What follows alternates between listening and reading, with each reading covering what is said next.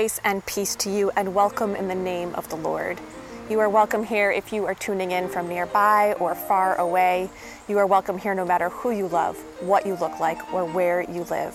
No matter who you are or where you are on life's journey, you are welcome here at the United Congregational Church of Little Compton. I'm so glad that you are here. I am returning from uh, two weeks of rest and I am so grateful for the time off.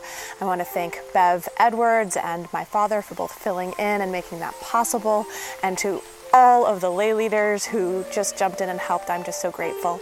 Uh, thank you so much for giving Alex and I this time of rest.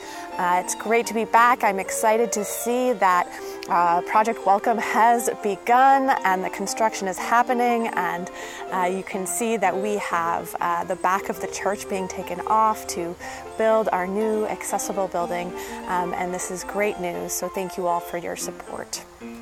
Friends, without any further ado, let us worship God.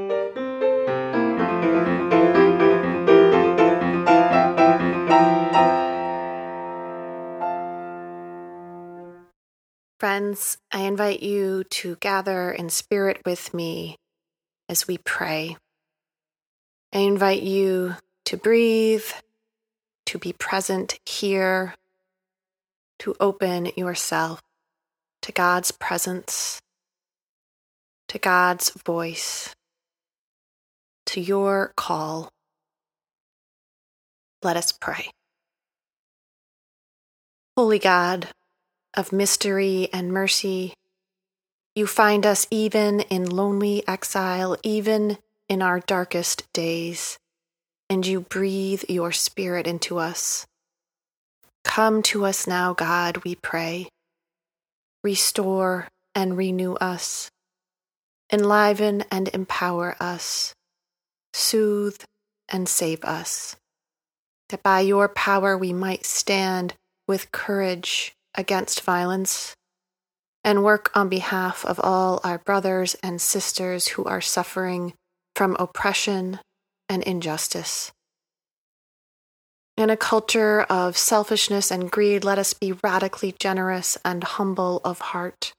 We pray this in the name of the one who showed us the way to true life, saying, Our Father, who art in heaven, hallowed be thy name. Thy kingdom come, thy will be done, on earth as it is in heaven. Give us this day our daily bread, and forgive us our debts, as we forgive our debtors. And lead us not into temptation, but deliver us from evil. For thine is the kingdom, and the power, and the glory forever and ever. Amen.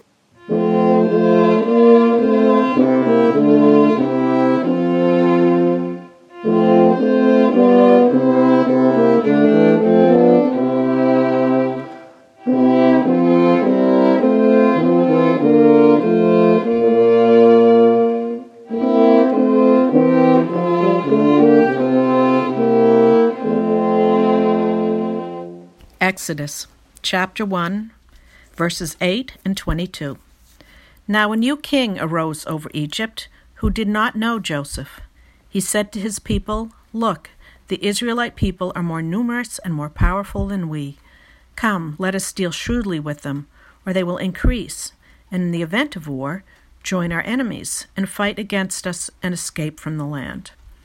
Therefore, they set taskmasters over them to oppress them with forced labor. They built supply cities, Pithom and Ramses, for Pharaoh. But the more they were oppressed, the more they multiplied and spread, so that the Egyptians came to dread the Israelites. The Egyptians became ruthless in imposing tasks on the Israelites and made their lives bitter with hard service in mortar and brick and in every kind of field labor. They were ruthless in all the tasks that they imposed on them. The king of Egypt said to the Hebrew midwives, one of whom was named Shiphrah and the other Puah, When you act as midwives to the Hebrew women and see them on the birth stool, if it is a boy, kill him, but if it is a girl, she shall live. But the midwives feared God. They did not do as the king of Egypt commanded them, and they let the boys live. So the king of Egypt summoned the midwives and said to them, Why have you done this and allowed the boys to live? The midwives said to Pharaoh, Because the Hebrew women are not like the Egyptian women, for they are vigorous and give birth before the midwife comes to them. So God dealt well with the midwives, and the people multiplied and became very strong. And because the midwives feared God, he gave them families. Then Pharaoh commanded all his people Every boy that is born to the Hebrews you shall throw into the Nile, but you shall let every girl live. Exodus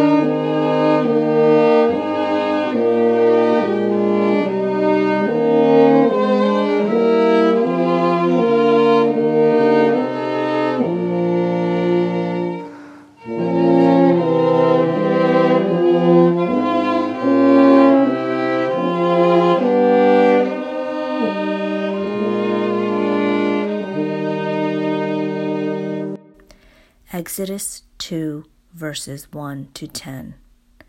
Now a man from the house of Levi went and married a Levite woman.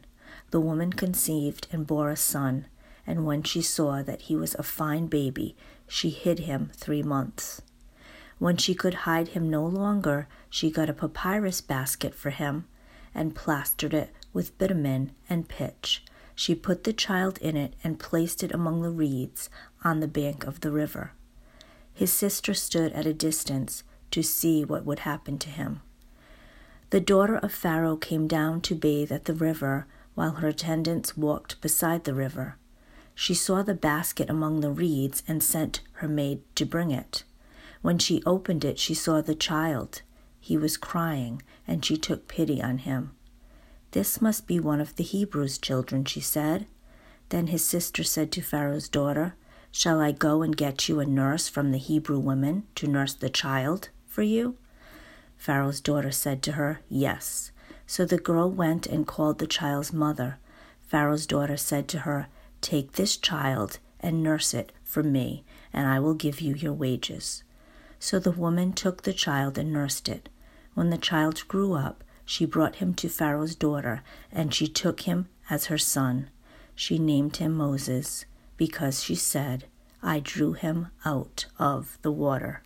If we were to step back and look at our lives and see what we prioritize, what we spend our time on, what we spend our money on, what story would our lives tell about what we most value? And would the reality of our lives truly reflect the things we say are most important to us? This question has been sort of haunting me, and I try to pay attention to the things that haunt me because a mentor of mine taught me that haunting is one way that the Holy Spirit speaks to us and gets our attention. And so, as I read today's scripture reading, that Holy Ghost continued to haunt me with that question about values. It turns out that this is a story about people who are forced to reckon with this very question when faced with extraordinary circumstances, every person in the story must choose which values they hold most dear.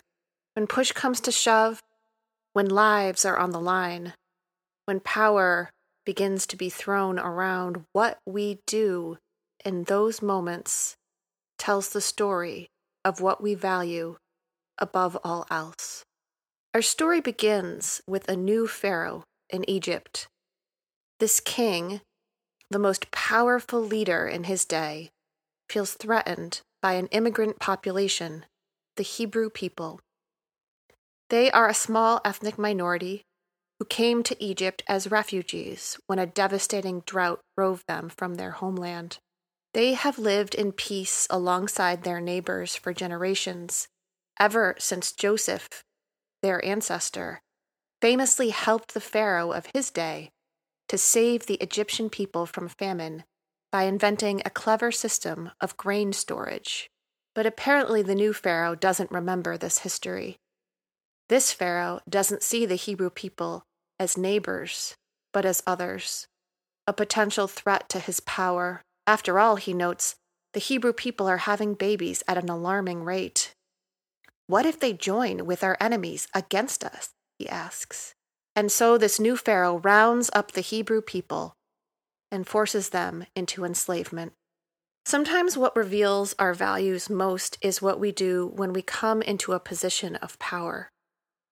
When we get a seat at the table, what do we advocate for?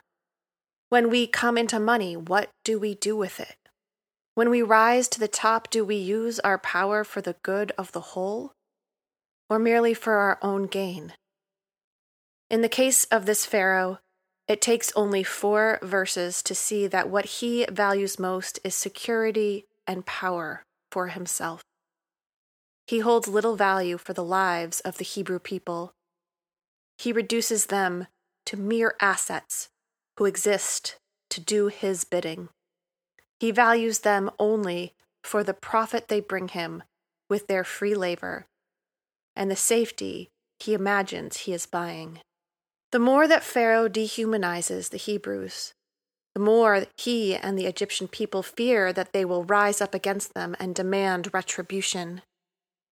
The Egyptian government enacts harsher and harsher policies against the Hebrew people, becoming more and more ruthless until eventually Pharaoh commands the midwives to take any baby boys away from their mothers at birth and kill them. The midwives of our story, Shiphrah and Puah, are Hebrew slaves tasked with delivering the babies of the kingdom. These two women are often held up as the first recorded examples of civil disobedience. They refuse to obey Pharaoh's command to kill the boy babies, even though this is risking their lives with each child they allow to live. Why?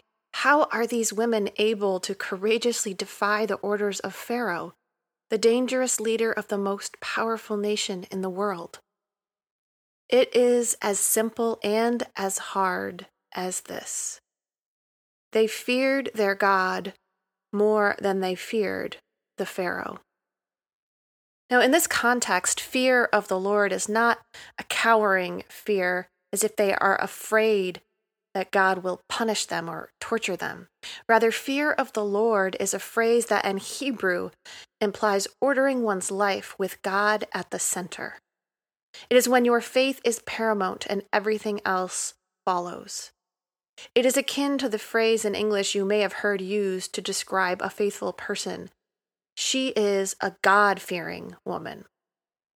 At its heart, the fear of the Lord is about grounding your decisions, your actions, the whole way you live in the moral laws of God above all else. The midwives fear the Lord. Their values are clear. The value of the life of a newborn baby boy born into slavery was more important to God than the fabricated national security threat that the Pharaoh claims these children pose. The women, called by God to be bearers of life, refuse to become bearers of death. They break the law that Pharaoh has made for the sake of the higher law of their God. They use their imaginations, their limited resources, to peacefully resist the violence and evil of their government not with swords, not with violence, not with hate, but by stubbornly insisting on protecting the lives of the most vulnerable. They sneak those baby boys into the arms of their mothers. They hide them from danger, protect them from harm, deliver them from evil. And when Pharaoh catches on, these midwives use his own stereotyped ideas against him. They say that the Hebrew women are more vigorous than the Egyptian women, they give birth before the midwife can even get there. And Pharaoh lacks the imagination to see that they are deceiving him with his own prejudiced assumptions. Into this world of danger and fear, Moses is born. Like the midwives, his mother risks her life and refuses to follow the decree from the Pharaoh. She hides Moses for three months until she can hide him no longer Desperate, and with no other options, she does the only thing she can think of. She lovingly builds him a tiny ark.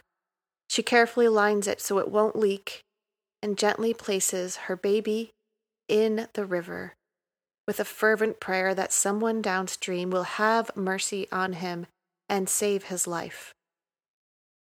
And so baby Moses takes the famous ride down the Nile River, which carries him to the very place where Pharaoh's daughter is bathing. There, Moses' mother's prayers are answered. The princess sees the baby and is moved with pity. She acknowledges that this is a Hebrew baby. She knows well the law that her father has decreed, but she follows a deeper law of the heart. In compassion, she rescues him, nurtures him, and eventually adopts him as her own child. Moses, who will grow to be the greatest prophet of the Hebrew people. Moses, who will return to Egypt at God's command to deliver his people from slavery. Moses, who with God's help will topple the tyrant Pharaoh and end his reign of cruelty and violence. He only survives to do any of that because of the courageous resistance and faith of his birth mother, who valued his life above her own, and the defiant compassion of his adoptive mother, the Pharaoh's daughter, who could see the God given value of this tiny immigrant child's life and choose to love, care, and protect him rather than be swayed by the fear mongering and dehumanizing policies of her father. My friends, I have been thinking this week about values. When push comes to shove and lives are on the line, would I have found the courage and moral clarity of those midwives to risk my own life, my own safety to defend the helpless victims before me? Would I have found the courage and compassion of Pharaoh's daughter to adopt an abandoned refugee child who washed up on the shores near my home?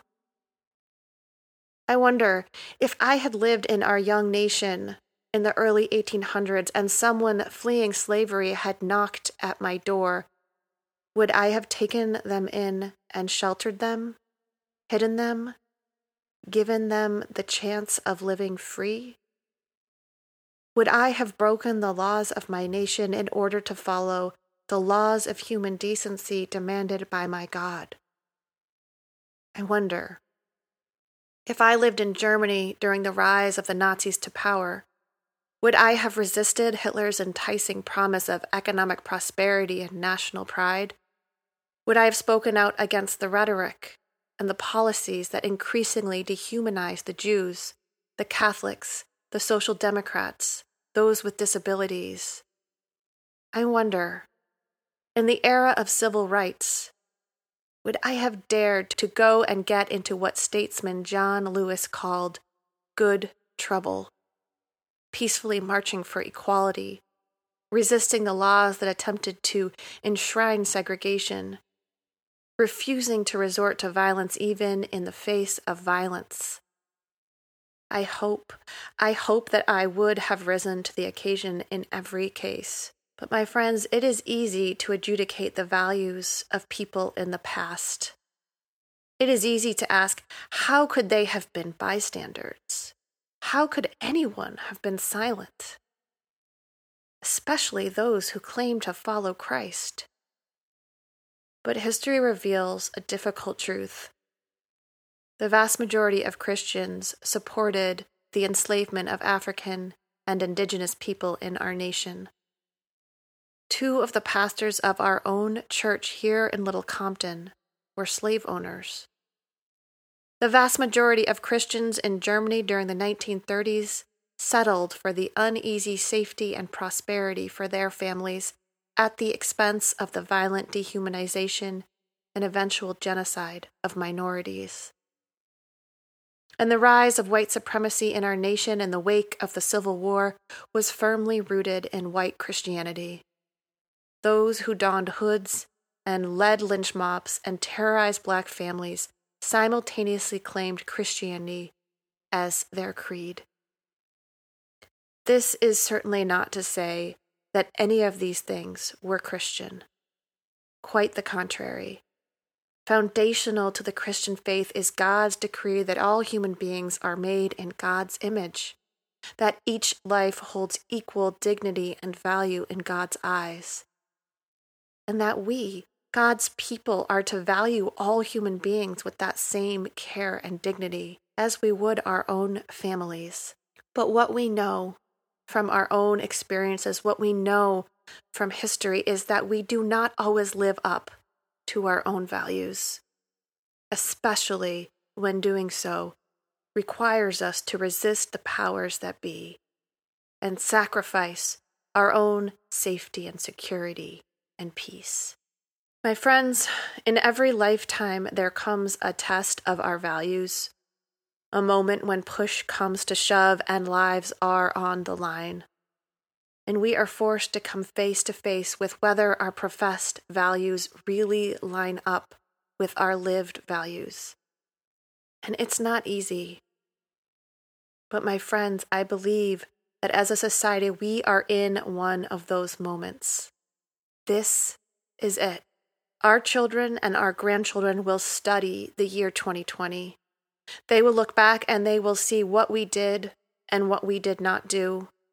They will see the story of our values play out in how we are living our lives, the choices we make today. In the throes of a deadly pandemic that has killed nearly 200,000 of our fellow Americans, what did we do? Were we like Moses' mother, willing to make sacrifices of our own to save lives? Or were we like the many nameless Egyptians who went about their lives as normal, while children were torn from their wailing mothers and thrown into the Nile? In the midst of a historic racial reckoning, in which our nation has an opportunity to live into the best of its ideals, our children and our grandchildren will see what we did. Did we rise to the occasion like Pharaoh's daughter, to take whatever power and privilege we were born with and use it to lift those who, by virtue of where they were born or what they look like, did not have access to the same life, liberty, and equality that we take for granted? Or did we, like so many of our fellow Christians throughout history, look the other way and decide this is just how it is? Better to take care of our own than worry about someone else's problems. And as we face the greatest economic downturn since the Great Depression, what will they see that we did? What will our actions reveal about our values? Will we, like the midwives, take great risks to care for the most vulnerable? Will we simply focus our energy on survival on making it through to live another day. My friends, this is it. As the beloved musical Hamilton says, history has its eye on you, on us. And I hope, I hope that we will be the Christians that the history books remember as the ones who stood for love, who sacrificed for equality and care for all people, who peacefully advocated for social justice and worked tirelessly for a better world for all of God's children. Amen.